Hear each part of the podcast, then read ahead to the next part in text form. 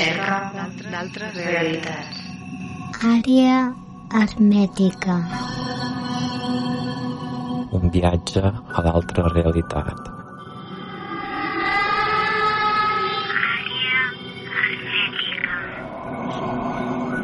Només a Ràdio Caldes.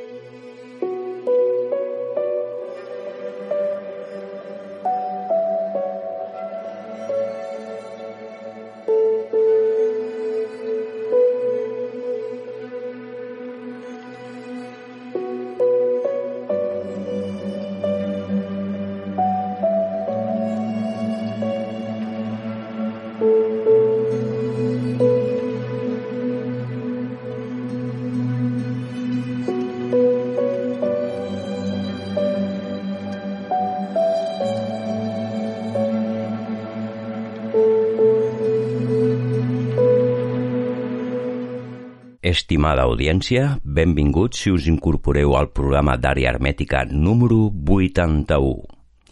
I avui un tema força interessant, vampirisme, amb Eduard Andrés Navarro. Però abans un apunt. Recordeu la setmana passada la trucada sobre experiències personals?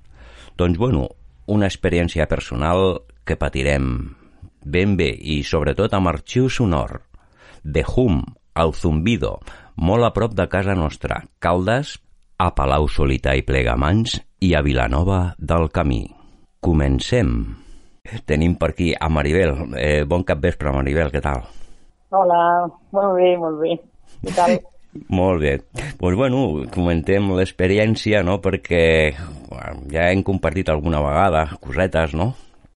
Però sí. aquesta vegada em va sorprendre quan vas enviar els vídeos i era el so de Hum. En castellà el coneixen com el zumbido, perquè en català no, no hi ha nom, no? I vaig escoltar les gravacions i a comparació de les que corren per, el, per internet, per YouTube, són bastant bones, no? I crec que és molt interessant el tema aquest. Maribel, quan te'n vas adonar d'escoltar les primeres vegades aquest soroll? pues, la gravació és del dia 17 i me'n vaig donar compte pues, uns dies abans. El meu fill per les nits anàvem a dormir bastant tard, perquè com que no ens hem de llevar d'hora. Um, el meu fill per les nits havia sentit algun soroll i jo també, però no li donava importància, pensàvem que era alguna màquina, alguna cosa així, que, bueno, no hi prestes gaire atenció. I uns dies abans ho vaig sentir un cop. I després un altre dia un altre cop. I al final aquest ja ens vam decidir gravar-ho. Eh, L'has notat molt seguit, aquest soroll, durant molts dies o només han sigut uns dies determinats? Seguit, no. Eh, eren dies alterns. El que no recordo és quants dies van passar entre un i l'altre. L'únic que sé és que el dia 17 és, és el dia que, que el meu fill ho va gravar, el Jaume. Estava allà a la finestra, va sentir el soroll i em va dir, mama, vine. I, i vam anar cap allà i vam veure que allò no parava. I vam decidir gravar, però sí. Si et sembla, anem a passar ara a escoltar les dues gravacions i després comentem, d'acord, Maribel? D'acord.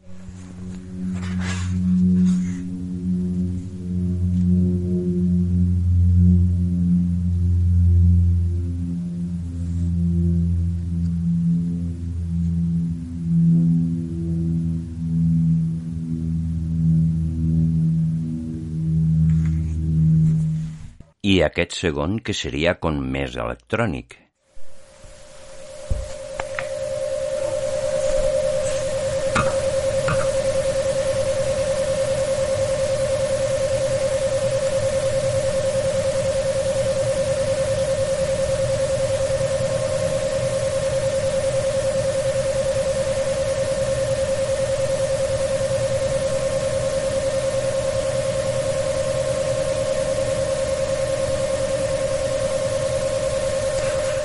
El so de la primera gravació perquè és curiós, no? Perquè sempre es passa aquest soroll val, que sembla eh, com si fos de molt baixa freqüència, no? que són uns sons inaudibles, segons diuen els entesos, no?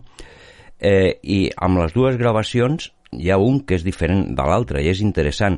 Durant els dies que vas escoltar alguna cosa més, s'hauria escoltat un altre soroll diferent a aquests dos que es vas enviar? Era sempre com el soroll normal i corrent de que fos un avió que passa uh -huh. i que sembla que bueno, que passa per dalt i, i, a poc a poc fins que s'allunya, ¿vale? pues aquest no s'allunyava. Aquest va estar 20 minuts realment allà intens, amb la mateixa intensitat, amb la mateixa força, i això vam descartar totalment que fos un avió, perquè vam pensar, ostres, és que es, es sentiria que s'allunya, ¿vale? Aquest que sembla un avió és el que es va sentir en les altres ocasions, tal com preguntes. Uh Mhm. -huh. I en aquest altre, que és més de, de so, que sembla com més realment com electrònic. posen a les pel·lícules, no? Sí, més electrònic, és curiós. Sí, sí que és més electrònic. Aquest, mm, mm, aquest es va sentir després. Uh, o sigui, el primer es va sentir a la 1 i 45 i l'altre es va sentir 5 o 10 minuts després, un quart d'hora després, que no, no tinc gravat l'hora, no, Ja. no ho recordo. És que les referències que tenim d'aquests sons, bueno, hi ha moltes investigacions que s'han fet, però estan sobre la hipòtesi. Els misteris és molt difícil saber perquè no hi ha una aclaració oficial ni estudi científic i, bueno, no, té a, no arriba a la gent ni la ciència a la mà de poder saber el que és, no? El que sí hi ha una hipòtesi de que diuen de que és un soroll que està sota terra, no? I que aquest soroll rebota a la capa ionosfèrica i és quan ens adonem de que sembla que el soroll vingui del, del cel. És una de les hipòtesis. I el soroll l'aixequen com si estiguessin màquines grans sota terra. És, és això, no? De fet, les màquines, per al soroll que fa, o sigui, freqüències baixes, no?, entre 600, 700 Hz fins a 50 Hz, que seria el funcionament dels motors elèctrics, no? Però això hauria ser alguna cosa pues, molt bèstia. La veritat és que se sentia molt intens.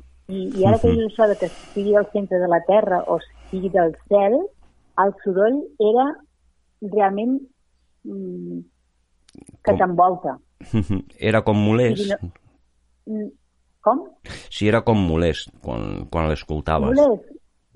No, no, és com si fos una màquina intensa que tinguessis al costat, però que estiguessis quasi dins, perquè era un sonido molt vent, que em diuen, saps? I, no, jo vaig detectar que, que semblava que era del cel perquè que semblava molt el soroll d'un avió, no? Hm.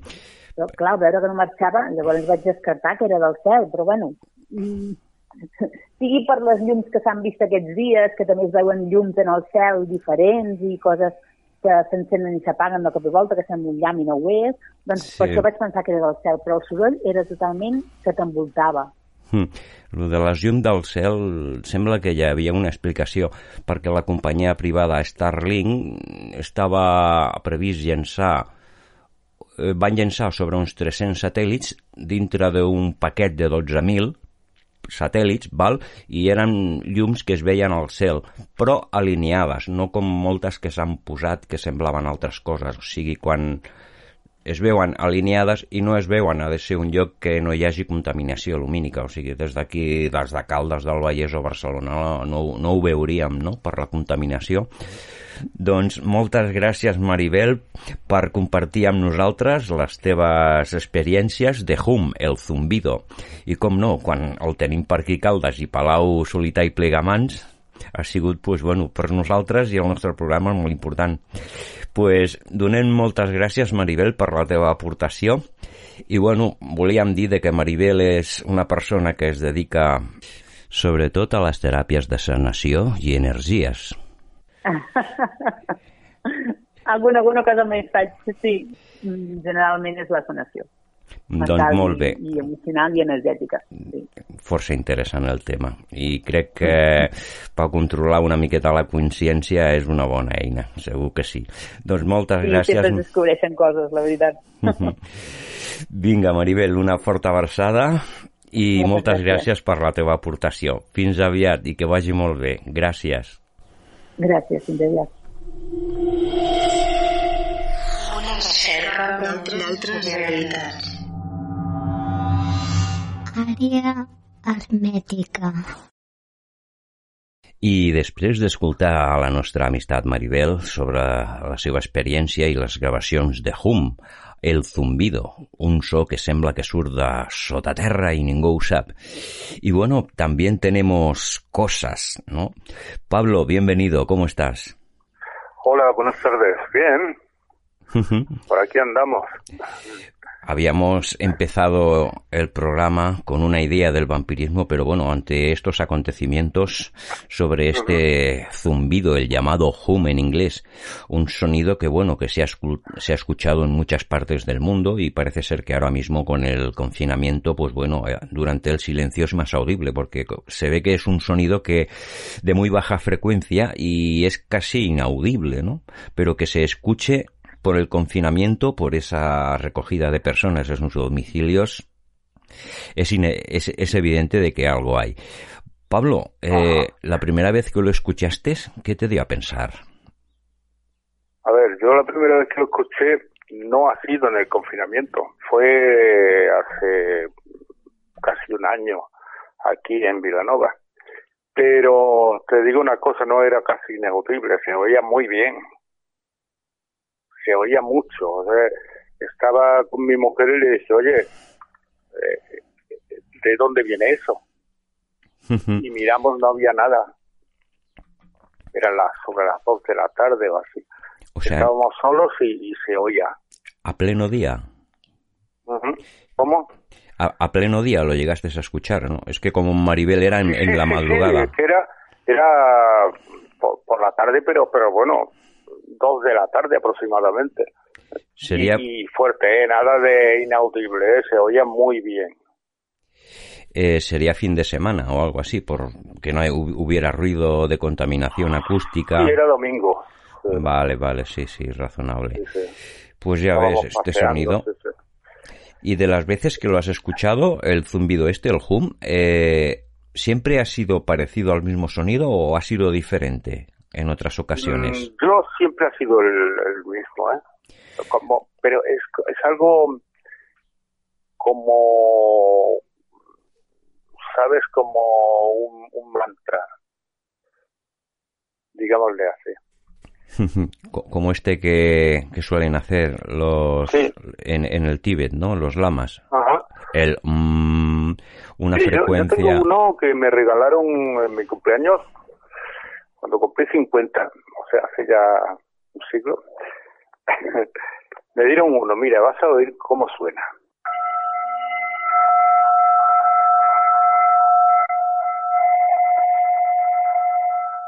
¿Qué te parece?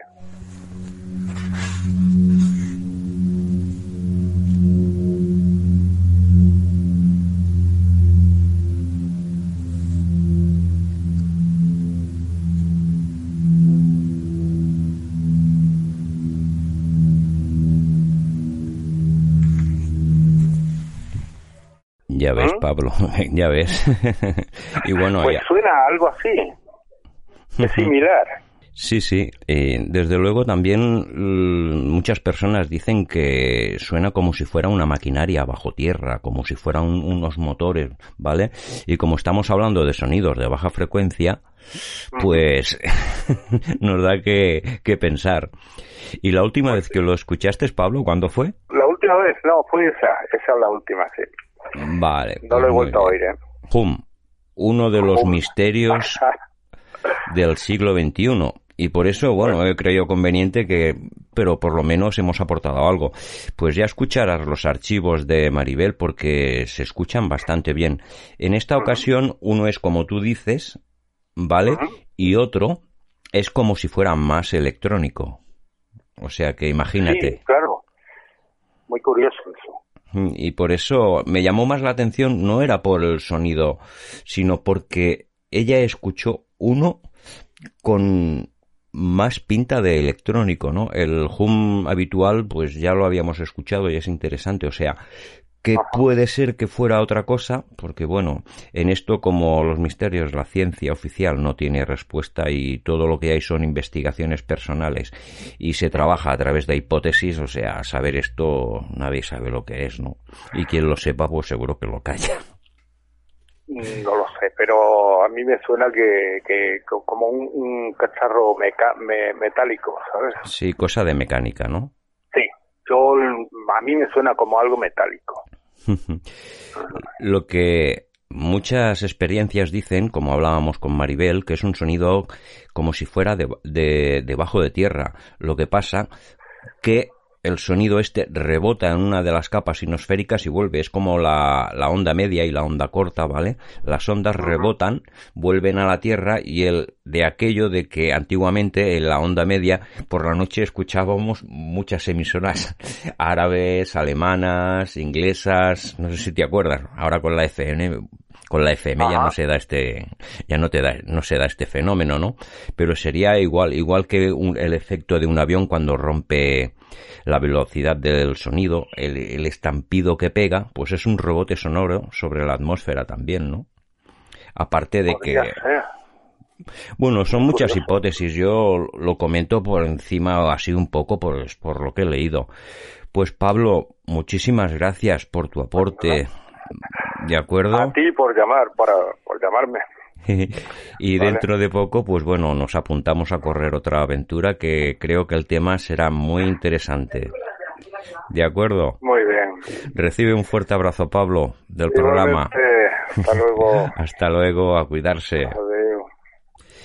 I bueno, després de tindre els testimonis de Hum del Zumbido amb Maribel i Pablo, que crec que l'informe era interessant, pues continuem amb el nostre tema d'avui, vampirisme.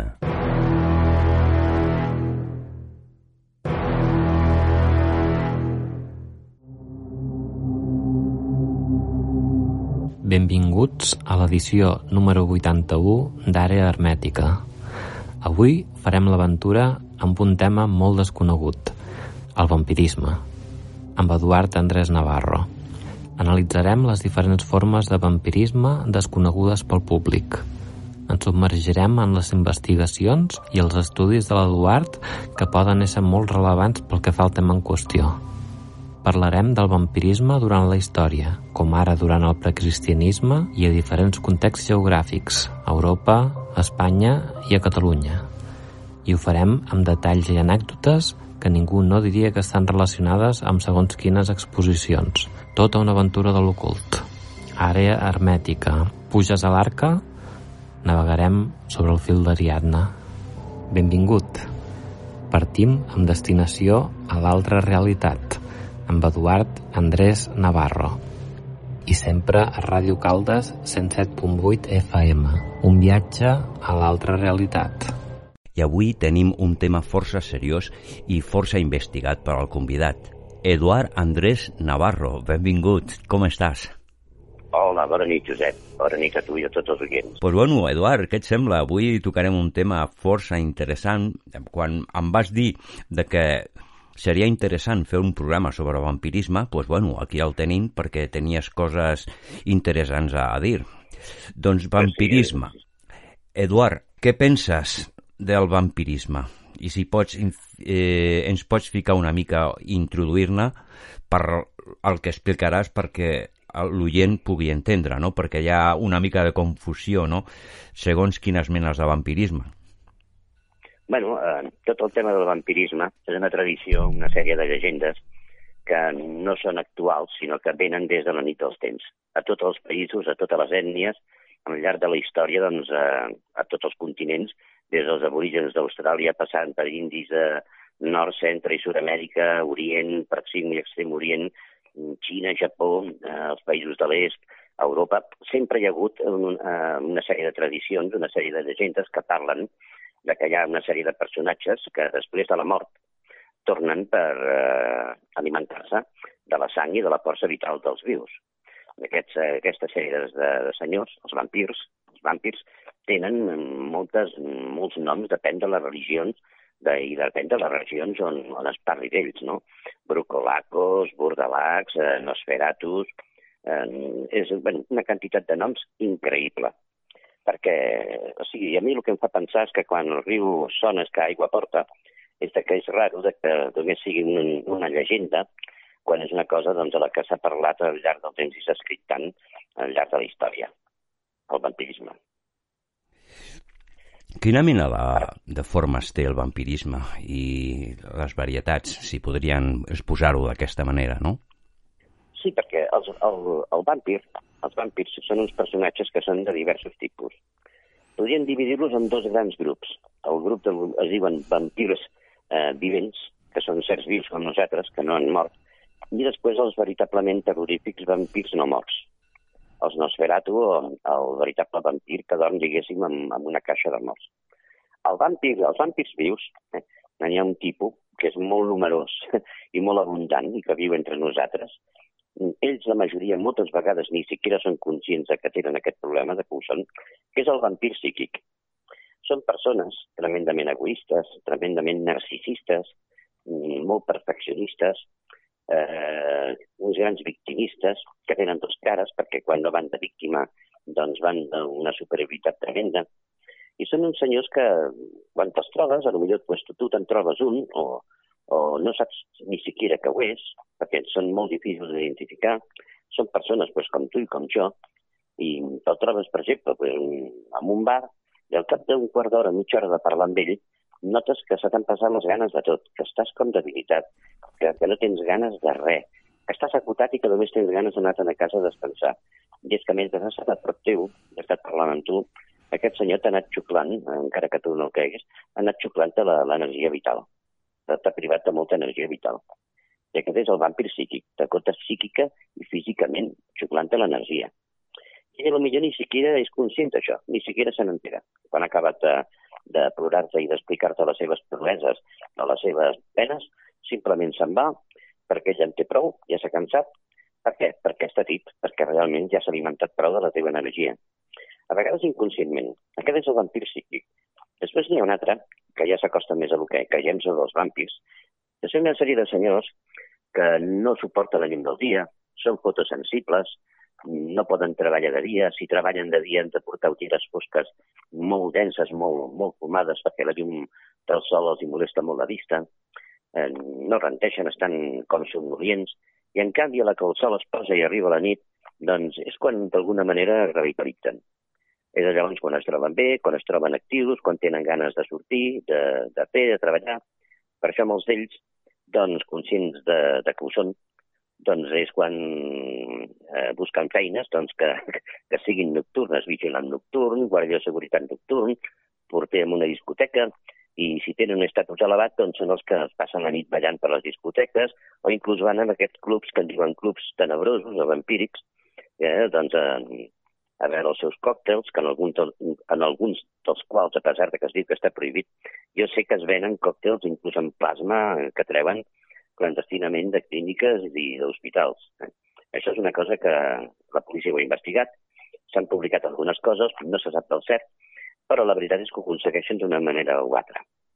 I aquests senyors són sexualment molt actius, fumen com a carreters, mengen molt, carn crua, són capaços d'autolacionar-se per veure una mica de la seva pròpia sang, eh? I, però hi ha un defecte que tenen. Deuen tindre alguna a la sang, no a nivell genètic? Que és que si proven l'alcohol, si proven eh, una mica d'alcohol, acaben plegats a terra, es posen malalts, però que, vamos, que poden inclús morir-se. L'alcohol és una cosa que els hi va molt malament. Aquests són la categoria del que podríem dir vampirs nascuts, els vampirs vivents. Eh? Després hi ha una altra classe de, de, de, de vampirs que ja són els vampirs que fan por de veritat, que són els no morts. El vampir no mort. El vampir no mort jo diria que n'hi ha de, dos bueno, de tres categories concretament. El que es desfà del cos físic al morir i del cos espiritual i simplement és un, un ser aterrador astral que viatja en la nit alimentant-se de l'energia vital de, dels vius. Aquest és el famós Kawit de la tradició egípcia. Després podríem parlar també de d'altres tipus de vampir no mort, aquell que s'aixeca inclús físicament de la tomba. Eh, per això eh, el fet de l'estacament, d'estacar-los o decapitar-los o cremar-los perquè no puguin sortir de... no puguin emergir de, de la caixa a la nit i sembrar el terror entre els morts, entre els vius. Eh, inclús enterrar-los dintre de taüts eh, de ploms allats perquè no puguin aixecar-se a la nit. Tot això ja forma més aviat part del folklore, perquè el veritable vampir no mort és un senyor que durant molts anys, mentre està viu, eh, rep un, un entrenament molt dur, eh, rep una sèrie d'iniciacions i participa d'una sèrie de rituals en els que pacta amb les, les forces de les tenebres, amb les forces de la foscor. Aquests rituals s'engloben dintre d'una nomenclatura, la màgia pòstuma dels no morts. I aquest senyor, quan per fi abandona el cos físic, mm, o sigui, el, el ser humà es, es, es podria, podríem dir que es composa de cos eh, físic, cos astral o mental i cos espiritual. La majoria de gent, quan abandona el cos eh, físic, la forma física, es centra o se'n va amb el que, o es fon amb aquesta part espiritual i podríem dir que puja cap al cel va cap a la llum o, o segueix el, el ritme que tingui que, que seguir després de la mort segons el seu karma, segons la, els fets que ha fet en vida, segons la seva actitud. Però el vampir no mort el que aconsegueix és eh, viure en el cos astral, impedir que el cos físic eh, i el cos astral es separin estan viu el cos físic, eh, o sigui, estan sencer el cos físic, el cos astral no se separa. Eh? I és a través d'aquest cos astral que el vampir no mor actua. Llavors aquí sí que no hi ha ni totes aquestes llegendes de creus, d'alls, de portes tancades, no, tot això no serveix. No serveix en els miralls, com diu la tradició, perquè no és un ser físic, i eh, s'alimenta del fluid, eh, del, del fluid eh, vital, eh? i el fluid astral de les seves víctimes, fins que acaben amb elles. I tot això que diuen de que si mossega un vampir et converteix en vampir i tot, tot això és, és també folclore. Uh -huh. El veritable vampir el que passa és que si eh, eh, va per tu i, i s'empenya en liquidar-te, perquè una cosa sí que fan és que quan trien una víctima per facilitat o el que sigui, eh, pues, clar, van a lo fàcil com a caçadors que són i no, no paren fins que acaben amb tu. Quan acaben, han acabat amb tu i t'han matat, han xuclat no tota la sang, sinó tota l'energia vital, que clar, també està en la sang, llavors pues, busquen una altra víctima. Una de les coses que més es manté aquesta tradició són els països de l'est, no? Com a l'antiga Sèrbia, a la República, Jugo és República Jugoslava, també a Bulgària, era molt tradicional i també amb la seva forma d'enterrament, perquè, per exemple, hi ha documentals de televisió de que segons quina forma d'enterrament detectaven que eren de vampirs, no sé si ho vas veure, no? És molt tradicional els vampirs a la zona dels països de l'est com l'ex-Jugoslàvia, Bulgària, Hongria... Sí, per una tradició que ve de molt antic, i és la fundació de, de l'Orde del del Dragó, de l'Orde del Drac. De fet, la paraula Dràcula ve de Draculeia, que vol dir dragó. I això va ser un rei, un rei d'Hongria, Segismond d'Hongria, que el 1408 va fundar la famosa Ordre del Dragó, l'Orde del Drac, a la que pertanyia Vlad Tepes, l'empalador el famós conde Dràcula de Transilvània eh, i Valàquia. Una sèrie d'ordre que es va conformar per combatre la invasió otomana amb tota la fieresa possible, defensar les seves fronteres dels turcs, eh, amb els quals pues, eren tremendament cruels i sanguinaris, eh, i la llegenda del vampir, emparant tots aquests països de l'est, ve d'aquesta època. Ve de l'època de, de Dràcula, de Vlad Tepes, que és un personatge històric, i d'aquesta ordre del dragó, a la qual, encara que no ens ho creiem, bastant, bastant vinculat en alguns sentits, doncs aquesta societat secreta que encara existeix a dir, avui dia, o que almenys fins fa poc va existir, per que també hi pertanyia, que era la Golden Dawn. Eh? I dintre de la Golden Dawn va haver-hi alguns, un estudi profund del que era el vampirisme, i va haver-hi alguns membres de la Golden Dawn que d'alguna manera doncs, van practicar una sèrie de rituals i una sèrie de ritus que tenien bastant a veure amb, amb tot aquest, eh, això que m'ha explicat de la màgia pòstuma dels no morts. L'objectiu? Pues la immortalitat. Poder i immortalitat. Volíem dir de que, o sigui, també ha sigut part de societats secretes o societats ocultistes, aquest vampirisme, o amb les seves formes, no? Sí, perquè ells, els vampirs, a si mateixos, eh, segons la tradició, es van dir els vàstacs, els vàstacs. I diuen que el vampirisme és un assumpte aristocràtic no qualsevol pot convertir-se en un vampir, perquè els coneixements d'aquesta màgia pòstuma i aquests rituals estan mantenint una sèrie de senyors que sempre formaven part de l'alta la, de aristocràcia i de, de, de, de, que podrien ser gent dels poders fàctics. La gent del poble eren simplement les víctimes. eren les víctimes. I era aquest, aquest, aquest, aquest dret aristocràtic, feudal, de vassagatge, el que ells creien que els donava pues, dret a poder depredar sobre la, la seva pròpia població. Per exemple, Plat Tepes, l'empalador, va ser famós perquè va matar mils de turcs, però també va fer veritables escadatxines, veritables matances entre gent de, de Valàquia i, i de Transilvània. Ha estat al punt que al final eh, no se sap ni siquiera on va ser enterrat, ni com va morir, ni on, on, està, ni on està enterrat de veritat. Eh, encara que últimament s'han fet descobriments arqueològics molt, inter molt interessants, ni més ni menys que a Itàlia, perquè als països de l'est doncs, hi ha diverses ubicacions a diversos països. Se'n parla de dos o tres a, a Romania, se'n parla d'un altre a, a la zona d'Hongria. Eh? I també es parla d'una altra ubicació, es parla d'una certa d'una possible ubicació a Istanbul, eh? perquè l'haurien agafat de presoner els turcs i finalment hauria sigut executat i enterrat a Istanbul. Eh, però la veritat és que ara, molt recentment, un grup d'arqueòlegs en un lloc d'Itàlia, concretament a Nàpols, amb una petita església que es diu Santa Maria eh, la Nova, sí, ara me'n recordo, Santa Maria la Nova, a Nàpols, han trobat una, una tomba, una làpida de, de, de marbre, amb, amb els dos dracs enfrontats, paraules amb, amb, amb romanès antic, i, bueno, amb maquiar d'aquest antic, i, i una inscripció que posa Dràcula. Llavors ells han dit, eh, i ho han penjat inclús a internet, que s'ha trobat la, la tumba de Dràcula. Això tindria una explicació històrica en el sentit que aquest home va crear tanta antipatia i estava tan perseguit no només per Mehmed II, el gran califa de, de l'imperi otomà i pels turcs en general, sinó també que va arribar a ser odiat per nobles i per súbdits de la, de la seva pròpia terra per la seva crueltat. I que al final, perseguit i abandonat per tothom, i sapiguent que el volien matar, va escapar a Itàlia on tenia una filla.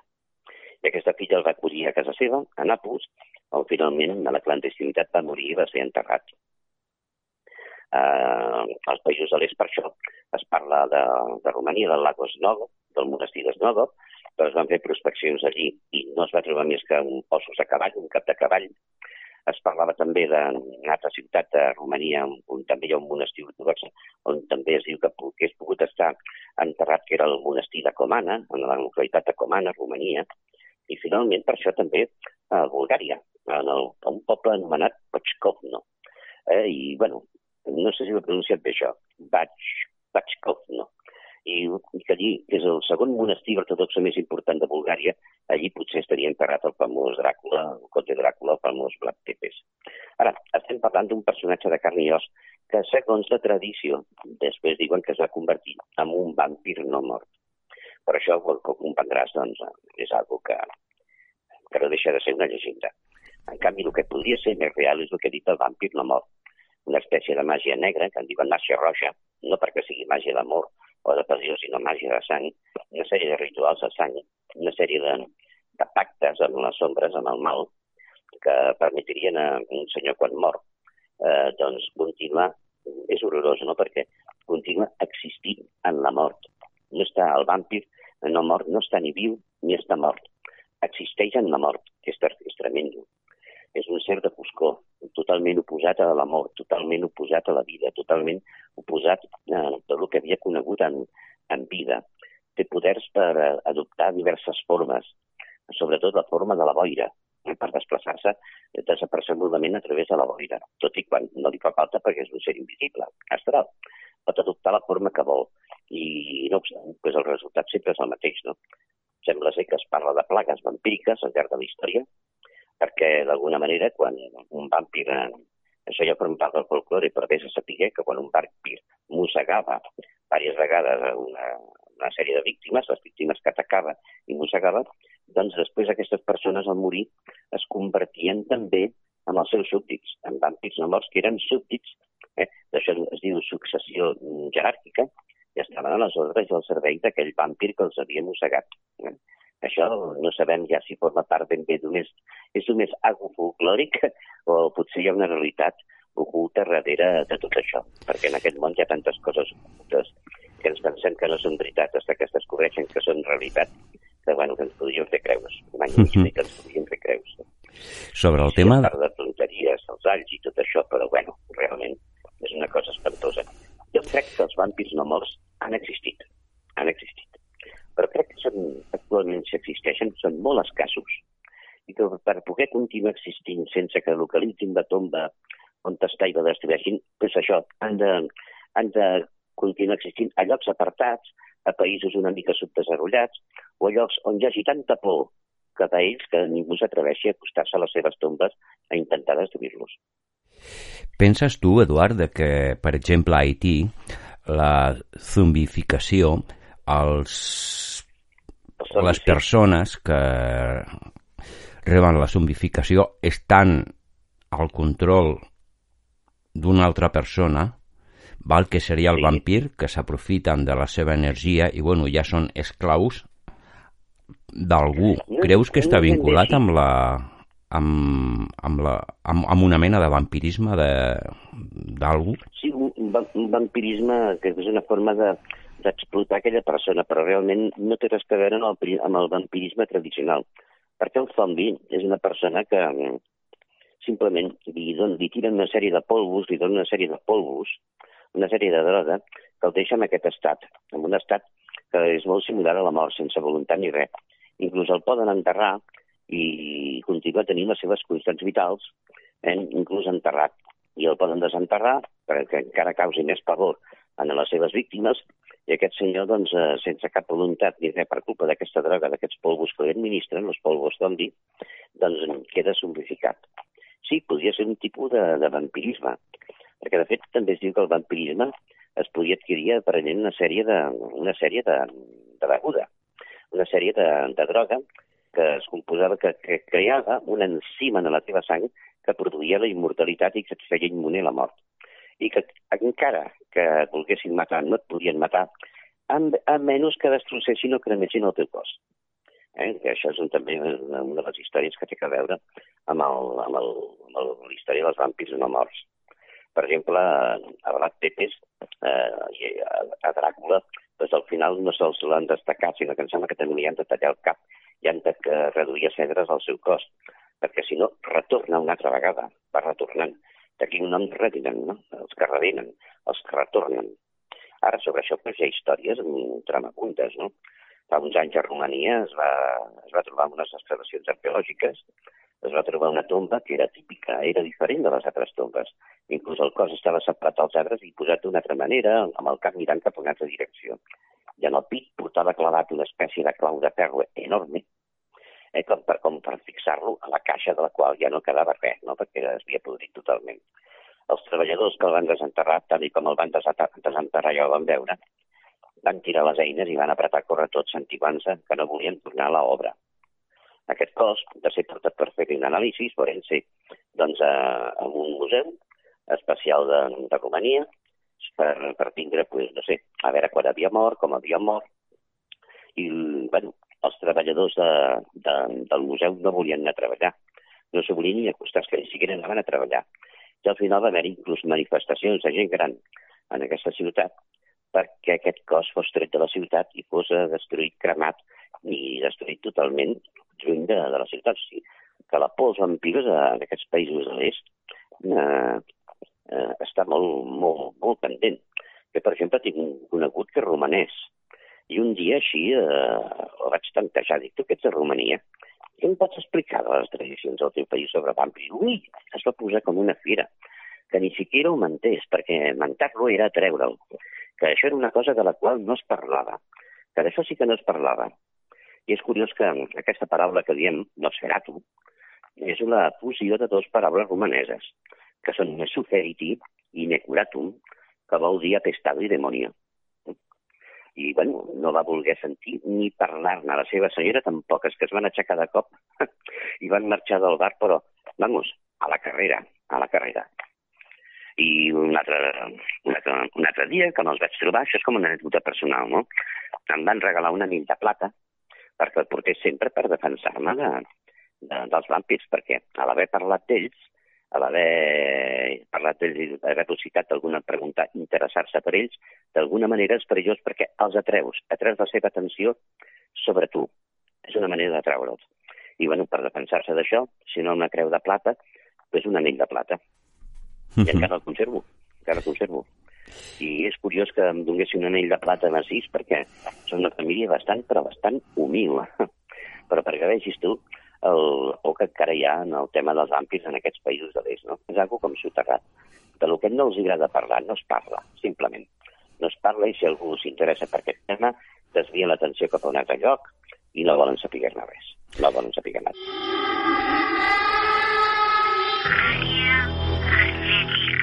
Una recerca d'altres realitats. Només a Ràdio Calda. Saps si hi ha algun vestigi a l'Europa eh, occidental, tant a la península ibèrica com a Europa? Eh, eh, per exemple, a França hi ha obres publicades en francès que parlen del vampirisme en els Alts Pirineus i altres regions de França, a Normandia i a la Bretanya i tal.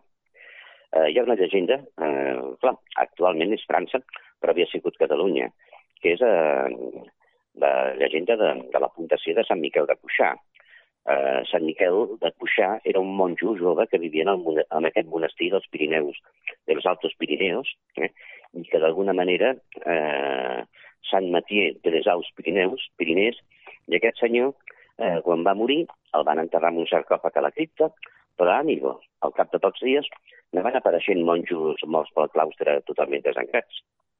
I es va tindre que fer tot un ritual de posar una pedra ben pesada sobre el seu sarcòfag i fer un, tota una missa a sobre, amb aigua beneïda i tot, per intentar pues, eh, desparasitar-lo de la plaga. I en, aquest, en aquesta història es va acabar la plaga, no? I ja no va haver-hi més víctimes. Això en quant a, a, a França. Eh?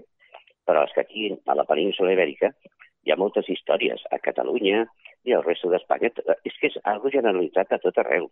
Mira, sense anar més lluny, aquí mateix a Catalunya, si un pues, mira a internet, vampirisme a Catalunya, hi ha cites d'una pila de pobles i una pila d'històries i llegendes sobre el vampirisme només a terres catalanes. Això fa pensar en una anècdota que té a veure doncs, amb el Bages i el Vallès, d'una noble eh, catalana, una marquesa, que va ser enterrada en una cripta amb un ataúd de plom sellat que pesava una tonelada i que més sapigueu per què van ser, quan va esclatar la revolució del 36, va, eh, van enviar els rojos, els, els republicans van enviar un destacament amb una tanqueta i explosius perquè intentessin obrir aquest ataúd i destruir el que hi havia dintre, el cos que hi havia dintre. Ho van intentar de totes maneres, no van poder de cap de les maneres, al final van deixar tirat al mig del carrer i se'n van anar, van desistir. I llavors aquest ataúd va ser enterrat una altra vegada a la cripta, on encara està. Després molt a d'allà, també, d'aquest poble, no diré un nom per respecte, però després tenim un altre poble, que del Bages, que és el poble de Mura, Allí es van fer una sèrie de reestructuracions de l'església, que és romànica, i es va trobar que hi havia una porta mitjaval que estava fallada, o sigui, estava tapiada. I els treballadors, quan la van tornar a obrir, eh, perquè volien, el capellà volia que estigués una altra vegada oberta, doncs van trobar, a l'entrada del que és ben bé, al nàpix de la porta, van trobar que sota terra hi havia una capsa amb una calavera, amb els, amb els, amb els incisius, els canins, eh, bastant desenrotllats, era un crani que estava atrapanat amb un pergamí enrotllat a dintre el crani. El poc cuidar dels treballadors va provocar doncs, que el pergamí s'esmiculés i es convertís en pols i que la calavera els hi caigués a terra i també s'esmiculés de totes maneres. I es conserva memòria d'això perquè es va escriure i perquè, i perquè d'alguna manera va haver-hi gent doncs, que ho va veure. No van poder evitar la destrossa, però, però bueno, més. Mura és un poble molt interessant, no només per això del vampirisme, sinó també per altres assumptes que tenen a veure ja amb el nostre amic Saunier, no? Ser un investigador que va tindre accés a papers de lo que era la vicaria de, de Mura i va trobar cartes antigues firmades per Berenger Sonier. Clar que ja sabem que aquest senyor es cartejava molt, però que molt amb capellans de moltes parròquies de tota Europa. I també plana sobre el misteri de Renaixetó la possibilitat de que sigui algú que estigui lligat, el gran misteri d'aquesta família noble d'allà, de França, de Rennes de Chateau i tots els voltants, sigui un misteri eh, que estigui relacionat amb el vampirisme no sóc jo l'únic que ho diu, he parlat ja amb un parell d'investigadors que m'ho van recalcar. Un d'ells ni siquiera vol tornar allà mai més. I l'altre, que no hi va tampoc, em va recomanar que jo tampoc hi anés mai més.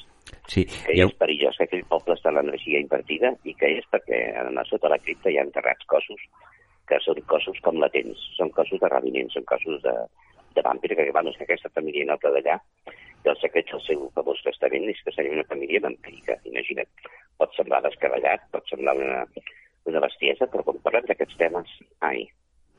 Arriba un moment, Eduard, de que, per exemple, estem parlant de la família Opul i eh, descendents dels Blanchafort, però hi ha un moment de que els Blanchafort es divideixen, no? Hi ha uns que segueixen eh, una línia que és la més propera a Rennes-le-Chateau i després hi ha una altra que es desvincula que ja s'escampa per més enllà del que era l'antic comtat del Recés, no? Per una qüestió de que hi ha diferències, no? I podria ser una hipòtesis de que aquesta història estigués vinculada, jo que sé, a rites o que fes inculta o alguna i es desvinculés aquesta part de la descendència sempre, dels Blanchefort? Sí, sempre s'ha dit. O sigui, el misteri de Rennes si te'l mires de mirant com fent un esquema, té que veure amb un testament que no es pot llegir, amb una sèrie de famílies nobles que amagaven un secret que se'l passaven dels uns als altres, inclús per aliances matrimonials, i que sempre té a veure amb els morts en tombes i en cementiris. En tombes perdudes, en tombes amagades, que sigui la tomba de Cris, que siguin els restos de Sant Pere, que siguin els restos de Maria Magdalena, per bé se sapigué. Va haver un investigador, que és molt conegut aquí, aquí a Catalunya, ha publicat llibres, eh, és un senyor que té un restaurant molt interessant a, a Barcelona, a la, a la ciutat vella, aquest senyor eh, ja va explicar en el seu moment que el misteri de Rennes Tombo que tenia que veure de veritat era amb el tema del vampirisme. Després, un xicot que jo conec, i no estic parlant d'una persona que sigui, com aquest senyor del restaurant, aquest senyor no és una persona, podríem dir, poc preparada. És una persona preparada que ha publicat llibres, que ha participat, ha participat en programes de ràdio, i és una persona amb un nivell de conversa alt, eh? Vull dir, és una persona que ha viatjat molt. Aquest altre amic meu que, que també em va dir que era un tema vampíric, és una persona que també és molt culta, tan culta que inclús en el camp de l'alquímia ha arribat bastant lluny, però bastant lluny, i m'ha ensenyat coses. No és una persona qualsevol. I a mi, ja fa bastant temps, això de veure que hi ha un llibre, un llibre que mira que precisament el vaig recuperar l'altre dia, que m'havia deixat a casa d'unes persones i tenia por de no recuperar-lo. És un llibre bastant estrany, que està publicat a Rennes. És un llibre que no està fet de fotografies ni amb lletra impresa, sinó que està fet escrit a mà, cal·ligrafia escrit a mà, i no té fotografies sinó dibuixos el va fer aquest autor que ja és mort, eh, Alain Feral. Eh, I Alain Feral, eh, eh, aquest llibre porta un algú, no sé, que té un aroma amb tantes calaveres, tants caps trepanats, tant misteri de les tombes, de les inscripcions de les tombes.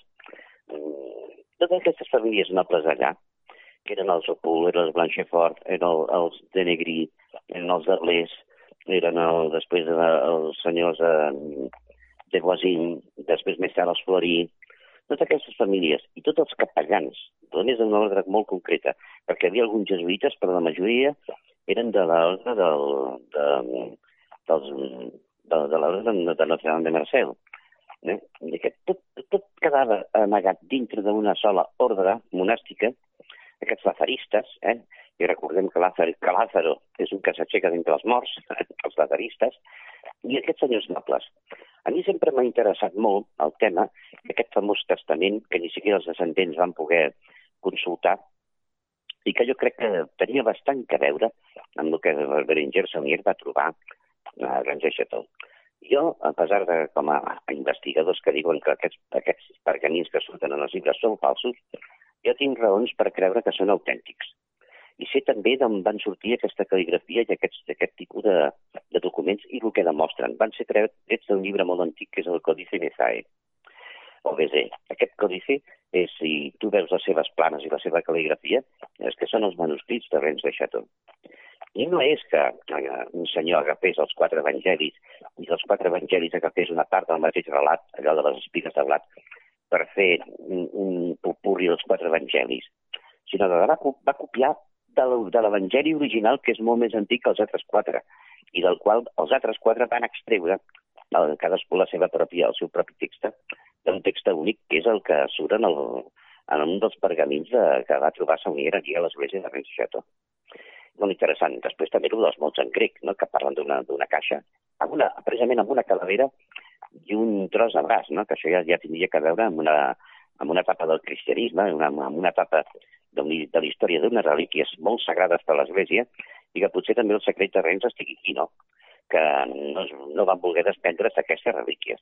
Però tornant al tema del vampirisme, també se sap que a Rennes, a Chateau i tot això, de les caravanes que passaven amunt i avall, eh, bueno, desapareixia gent, que de nit en, en el poble es veien pocs fatos, això també ho havia arribat a dir inclús Marí de Narnó, i de que hi ha, hi ha un aroma estrany i una llum estranya en aquell poble, que, que jo crec que és que ja l'energia aquí està invertida, i la llum està invertida. No sóc l'únic que ho diu. Que hi hagi un aroma a algú que és tenebrós, però tenebrós de veritat. I un amic meu, un investigador molt amic meu, que també va anar allà, però ja fa moltíssims anys, eh, ja vas dedicar a altres coses, em va dir, mira, eh, el secret de Rens de Chateau és ni més ni menys que no volen que s'obri la cripta, de cap de les maneres, perquè a dins de la cripta trobarien cossos de personatges que no són ben bé humans, eh? sinó que trobarien, perquè el llibre, el misteri d'aquelles famílies és que eren una família de vampirs. déu nhi Fent una petita referència, i em perdonaràs, eh, hem parlat abans de les trepanacions, no?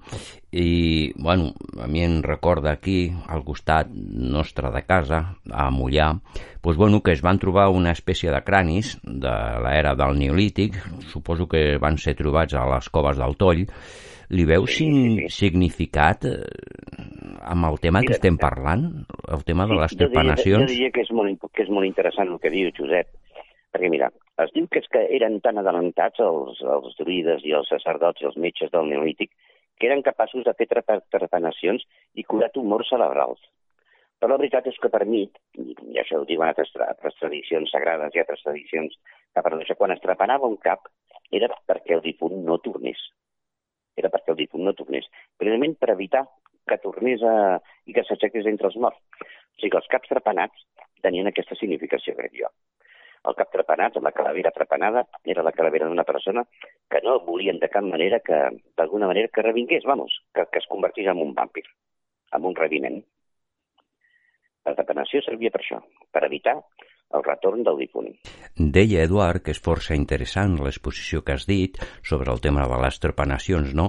Eh, em perdonaràs, però és que ha sigut en un moment que m'ha vingut la, la pregunta, no? Perquè a vegades tens unes sincronicitats, no?, sobre el, el que estàs escoltant i sorgeixen aquestes preguntes, no? Però crec que ens has respost força bé i, i t'ho agraeixo. Veiem de que el vampirisme pues, bueno, és tan fort el tema.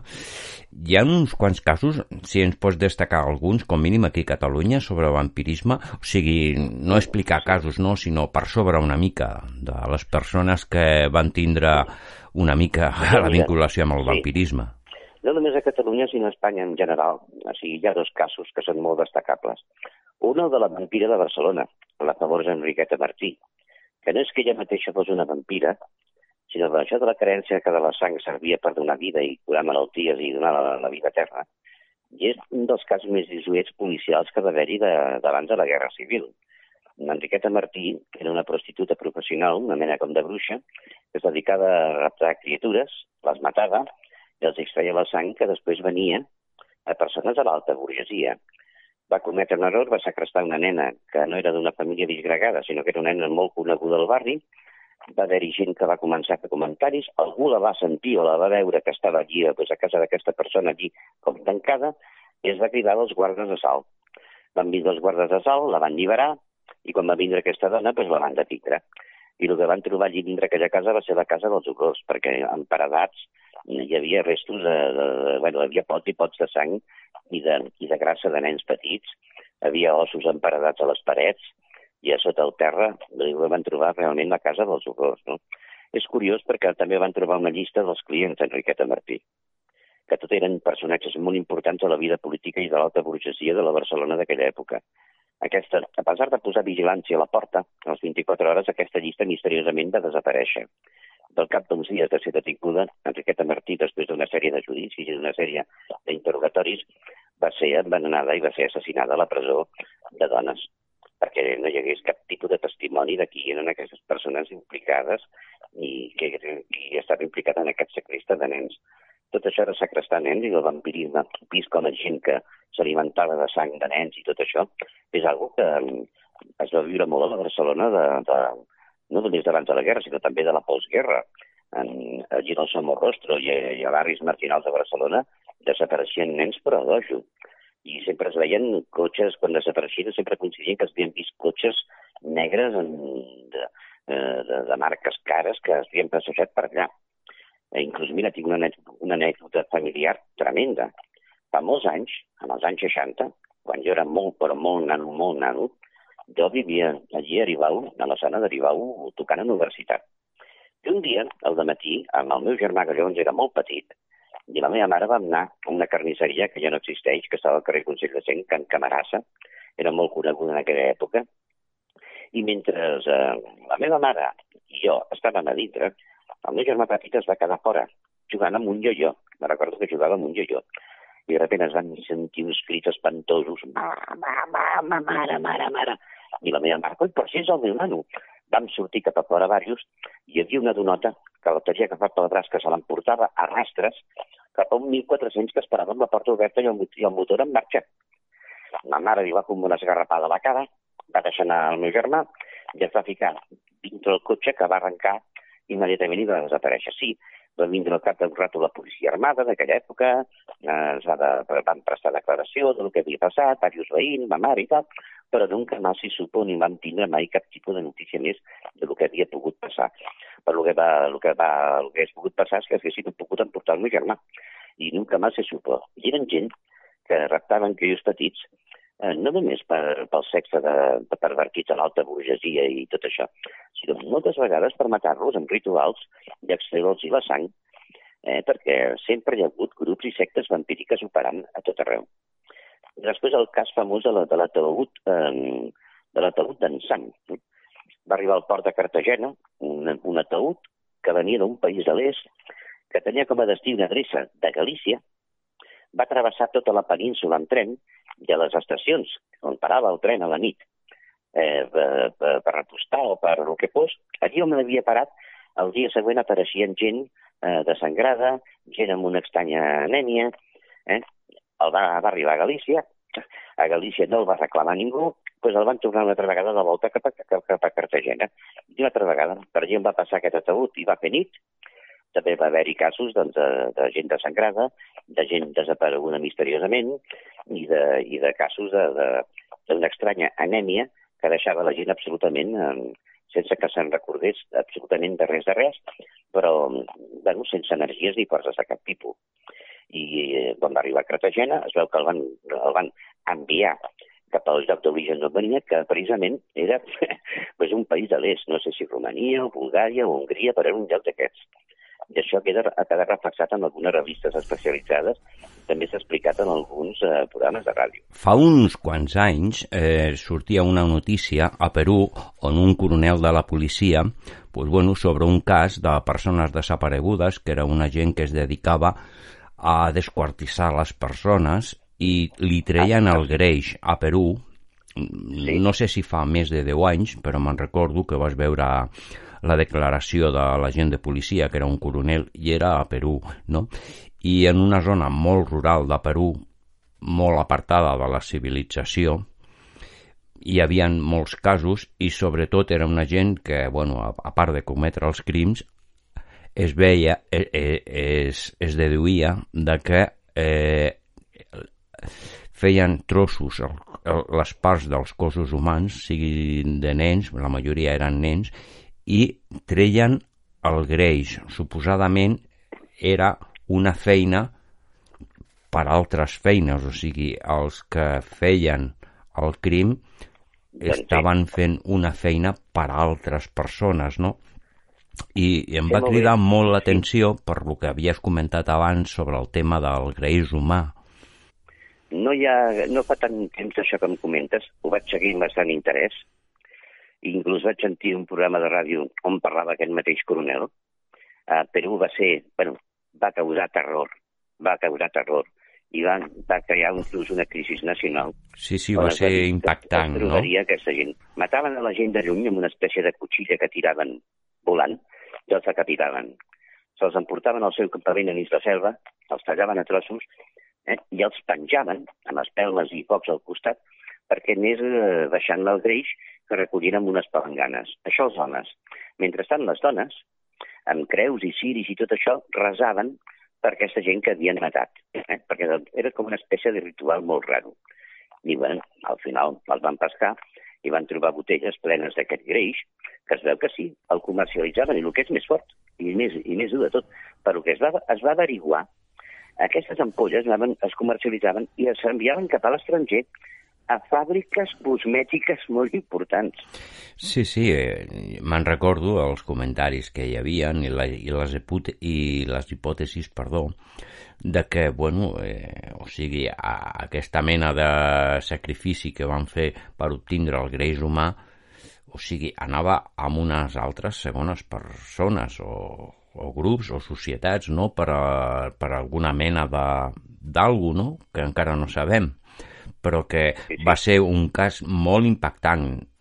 Jo només l'he recordat, no?, que anaven, quan has anaven mencionat... destinades a empreses cosmètiques, que és molt fort perquè si anaven destinades a empreses cosmètiques és que la gent que comprava sabia el que era. I per això era un, un negoci tan lucratiu. Una recerca d'altres realitats. Àrea hermètica. Un viatge a l'altra realitat.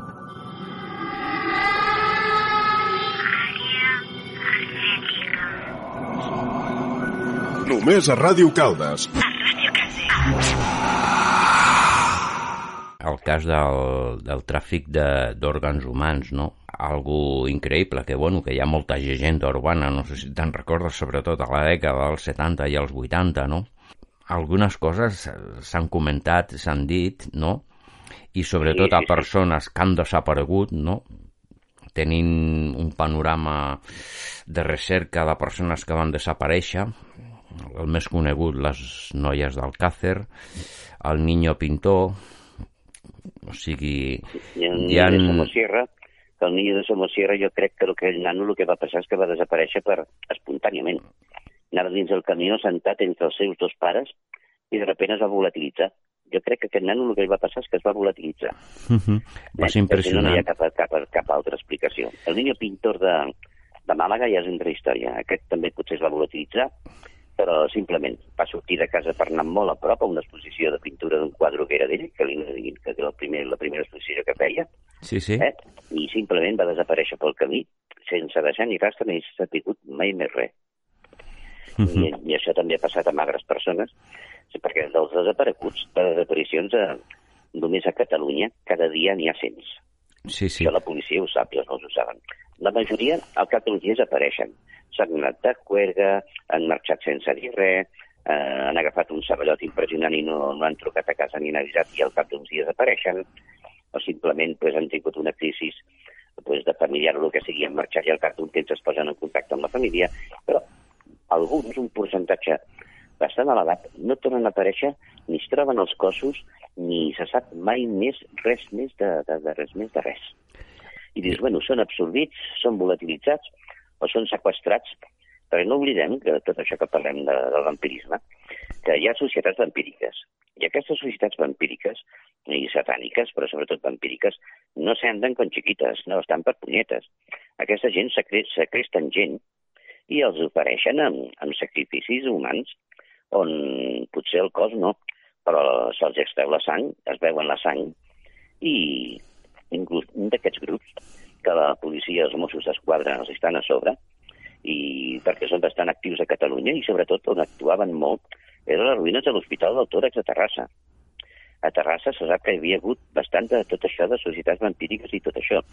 Inclús fa moltíssims anys va haver-hi un cas de que van enterrar un pobre home al cementiri de Mata de Pera i és un cementiri molt antic a la muntanya, bastant aïllat, de molt fàcil accés i que mm, el van enterrar, encara té nitxos que toquen ben bé a terra i tombes a terra.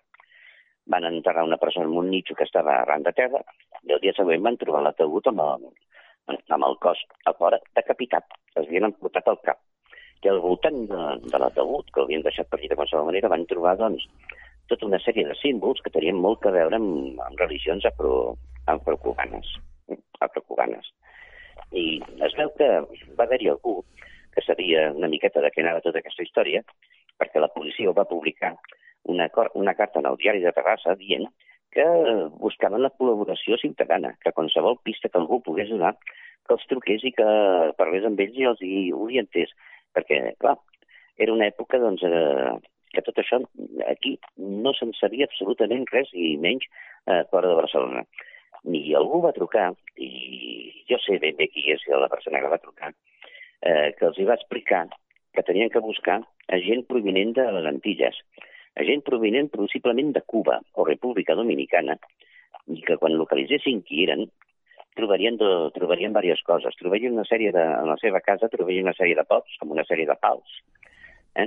De, és una religió de, una, de la màgia negra africana que es diu Palomonte Mayombe, i tallen el cap de la persona, la posen a dintre una cassola, una olla, i creuen i que l'esperit de l'ànima d'aquesta persona treballa per ells.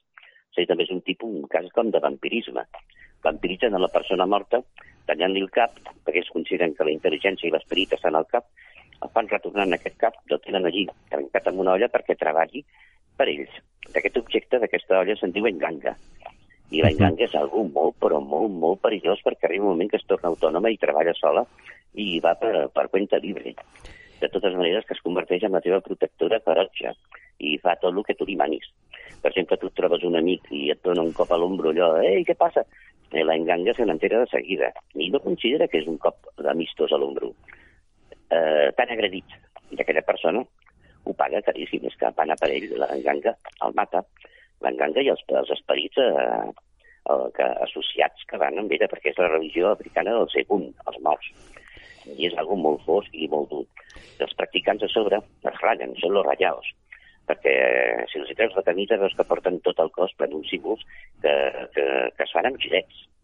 Uh -huh. I gràcies a aquest tipus d'informació pues es veu que van localitzar una família de, de gent que ha vingut allà, els hi van fer un seguiment, eh, van entrar a casa seva a fer un registre, i sí, sí, van trobar la, la cassola, l'enganga, amb el cap d'aquesta persona, i els hi van fer treure els pals i els hi van fer treure les camises i anaven tots ratllats. I al cap d'un interrogatori i tot això, pues, ja van cantar i tots cap a la presó. I si veus que existeixen aquestes coses, dius, per què no poden existir encara, encara que siguin nuclis molt aïllats, eh, els vampirs no morts, no? Mm -hmm. que és el que jo em pregunto. Hi ha una referència que és molt important i és oficial no? dels Mossos d'Esquadra que sobretot a la comarca d'Osona és on el lloc de Catalunya on més rituals eh, es fan no? de cara al sentit demoníac. Recordem Sabassona i també un altre sí, lloc sí. no molt mencionat al camí de les Burges a Centelles hi ha una pedra també hi ha rituals, no? I un informe dels Mossos d'Esquadra diu que la comarca d'Osona és un dels llocs més forts de rituals satànics d'aquesta mena. O sigui, no, no, és, no ho inventem, és oficial. Eh, les dades més profunditzades doncs, bueno, les tindran dintre de la seva acta, d'arxius, d'investigació, però que és molt fort. Bueno, ja estem consumint mica en mica els programes i anem a tocar un tema que crec que és molt vital, el cristianisme i el vampirisme. Caram, això és fort perquè, bueno, hi ha persones, ho han penjat a internet, que volen veure una relació entre el cristianisme, el cristianisme primitiu i el vampirisme. No com un vampirisme ben bé negatiu, sinó com una forma molt sotificada de, de, de vampirisme. Jo vaig inclús consultar una pàgina a internet que es, es titulava així com Jesucristo el vampiro o Jesús el vampiro, eh, cristianismo i vampirismo, algo així, perquè ja fa un temps que la vaig consultar, que inclús posava bastantes cites al Nou Testament que donaven molt que pensar. I llavors ells, eh, l'autor et parlava, diu, mira, pues tot el que té a veure amb el cristianisme de comet mi carne i bebet mi sangre, el fet de consumir la sang de Jesús, del vessament de la sang, la sang de Jesús com algo tan important, el sacrifici de Jesús, el fet que fossin perseguits tan fierament tant per jueus com per romans, o allà on anaven al principi fossin tan perseguits i tenien que viure com amagats, les seves reunions nocturnes, i el fet que quan Jesús mor, mm, ell promet que s'aixecarà de la tomba. Clar, nosaltres els cristians, els catòlics, els creients, veiem això pues, com algú sublim, sublim, algú meravellós, la promesa que nosaltres també ressuscitarem, no? Però hi ha hagut gent que ho ha interpretat d'una altra manera o interpretat com que Jesús era una mena com de personatge vampíric i de que mm, els romans i els jueus van fer sellar la seva tomba amb el sell imperial i posar guàrdia davant perquè, perquè no renigués, perquè no sortís de la tomba, perquè no ressuscités. Vamos, que d'alguna manera consideraven que era com una espècie de personatge vampíric. I després de tot, en el tema de la comunió, nosaltres ho veiem pues, com algo sagrat, pues aquest autor ho veia com el fet de que eren capaços de mitjançant un ritual màgic d'alt nivell transsubstancial, que, o sigui, transmutar la, en, en, el vi, el que es convertís en sang. Però clar, ell diu que al principi, en principi, no era vi, no era vi com a símbol de la sang, sinó que era sang de veritat. Aleshores, crec que aquest senyor eh, realment eh, entre nosaltres se va una mica l'olla, no? I crec que el que diu és molt, molt fort. Perquè, clar, qualsevol creient et dirà que no, però ell ho diu molt convençut, inclús posa alguns arguments que inclús et donen que pensar, no? Posa moltes cites al Nou Testament, inclús de l'Antic, eh? I ell defensa aquesta hipòtesi. És inclús que en el reportatge a internet surt una caràtula que es veu a Jesús amb tots els ulls liles i amb, amb un reguero de sang que li cau de la boca, no? És que és increïble. Sí, sí, sí. Veig una mica com una bestiesa, però és algo amb el que jo també una vegada vaig arribar a pensar si realment el cristianisme en els seus orígens no seria algo més fosc del que ens pensem. I mira, no vaig ser l'únic que ho vaig pensar, perquè vaig buscar a internet i vaig trobar totes aquestes entrades i vaig trobar coses que anaven més allà del que jo havia arribat a imaginar o pensar, no? Ho vaig trobar inclús una miqueta barrant. Però que sí que hi ha eh, gent que pensa que això podria ser veritat. I que degut a això eren tan mullats, tan perseguits, i, i tenien que estar amagats. Sí, sí. Després tot això va passar en plan més, molt més subliminal, però que d'entrada, en principi, ell, vamos, ho diu clarament, que els primers cristians eren una societat vampírica. Sí, sí, i ja per acabar, Eduard, eh, perquè és que tenim el temps molt just, m'entens? A Ràdio Caldes, 58 minuts, quadrem obres de vampirisme que creguis interessants, ja per finalitzar el programa. Ah, bueno, n'hi ha moltíssimes, moltíssimes. Perquè, mira, jo, per exemple, coses que jo he anat llegint i que m'han interessat. Per exemple, a part del Dràcula de Bram Stoker, que és una obra de la literatura universal que jo considero pues, distreta, interessant, profunda i tal, que dona moltes orientacions sobre el tema dels vampirs, del vampirisme en els Càrpatos, també està el Castillo de los Càrpatos, que és com un sucedáneo. Però mira, hi ha obres, per exemple, mamà espanyol, que no són tan llunyanes en el temps, com per exemple La historiadora, eh, d'Elisabet Costoda, aquesta novel·la que va ser un, un crack, un bestseller, és una obra distreta, una gran prosa i tal, que et va endinsant no només dintre de la història de Vlad Tepe, sinó de, del vampirisme en general. I ara que ve l'estiu, que la gent se'n va de vacances i hi ha gent que els agrada llegir, doncs jo crec que aquesta, aquesta novel·la, a pesar de que ja no és tan fàcil de trobar, doncs seria un bon punt de referència. Després, per exemple, hi ha una altra novel·la, una novel·leta que va passar pràcticament desapercebuda, perquè és d'una autora que és una autora pues, en novell, no havia escrit mai res, i és una novel·leta que es titula Ànimes a l'alba, de Amanda Vázquez, de la col·lecció fantàstica, d'edicions Nabla. I és una novel·la al·lucinant on va alternant la vida quotidiana d'un poblet de l'Aragó que es va complicant i complicant i complicant fins que acaba doncs, amb, un, amb una història d'un vampir no mort. És una història terrible, super ben feta. Eh? Per això diguéssim que és el que és narrativa a nivell de, de novel·la per distreure's. Després, per parlar de vampirisme, ja tenim llibres però que ja són en, publicats en francès. Eh? Per exemple, hi ha un llibre molt interessant que parla sobre Julio Verne, eh, de Michel Lamy, Jules Verne i Iniciateur, Julio Verne iniciada iniciador de documentos editor, editorial Documents Payot, porta un capítol, perquè els que sàpiguen francès, que dona una descripció dels vampirs no morts i del que és el vampirisme, l'Aurea Dorada, la Golden Dawn, la Societat del Dragón, aquesta de Sigismundo d'Hongria, tot això explicat d'una manera magistral. I després dos clàssics, no?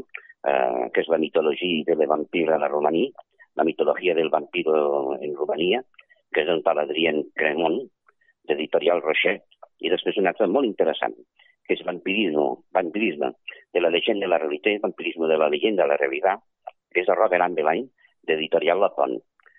Aquests llibres són molt interessants perquè és, podríem ser que és l'explicació més racional que es fa en el que és el, el mite del vampirisme, dels vampirs no morts, del vampirisme no mort.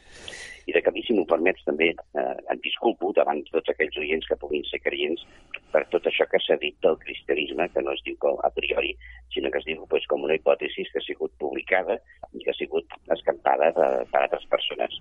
Que no es creguin ara que som una emissora que anem eh, llançant anatemes contra el cristianisme, perquè va, doncs d'entrada No, no, eh. Suposo que només parlem de les hipòtesis i, bueno, cada autor escriu i és responsable de, Sí, sí. de les seves No, lletres, no, no? defen no defensem cap hipòtesi, sinó simplement posem de manifest doncs, eh, el que pensen pues, diversos Mhm. autors.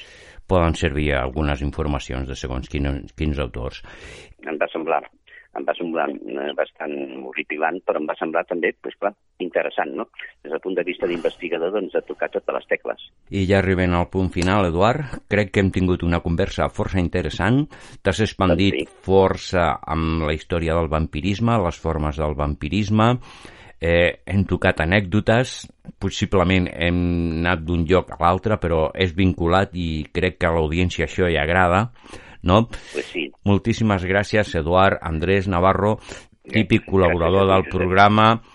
Eh, L'audiència t'estima perquè, bueno, eh, missatges ens arriben i crec que ha sigut un programa molt bo i les valoracions després de l'emissió ja, ja es veuran. Podem crear altres històries i aventures de programes, Eduard, respectivament. Moltes gràcies per participar en l'edició 81 del programa d'Àrea Hermètica de Ràdio Caldes. Avui amb nosaltres ha estat Eduard Andrés Navarro. Moltíssimes gràcies, una forta abraçada de l'equip d'Àrea Hermètica i fins aviat, d'acord? fins aviat. Una abraçada a vosaltres.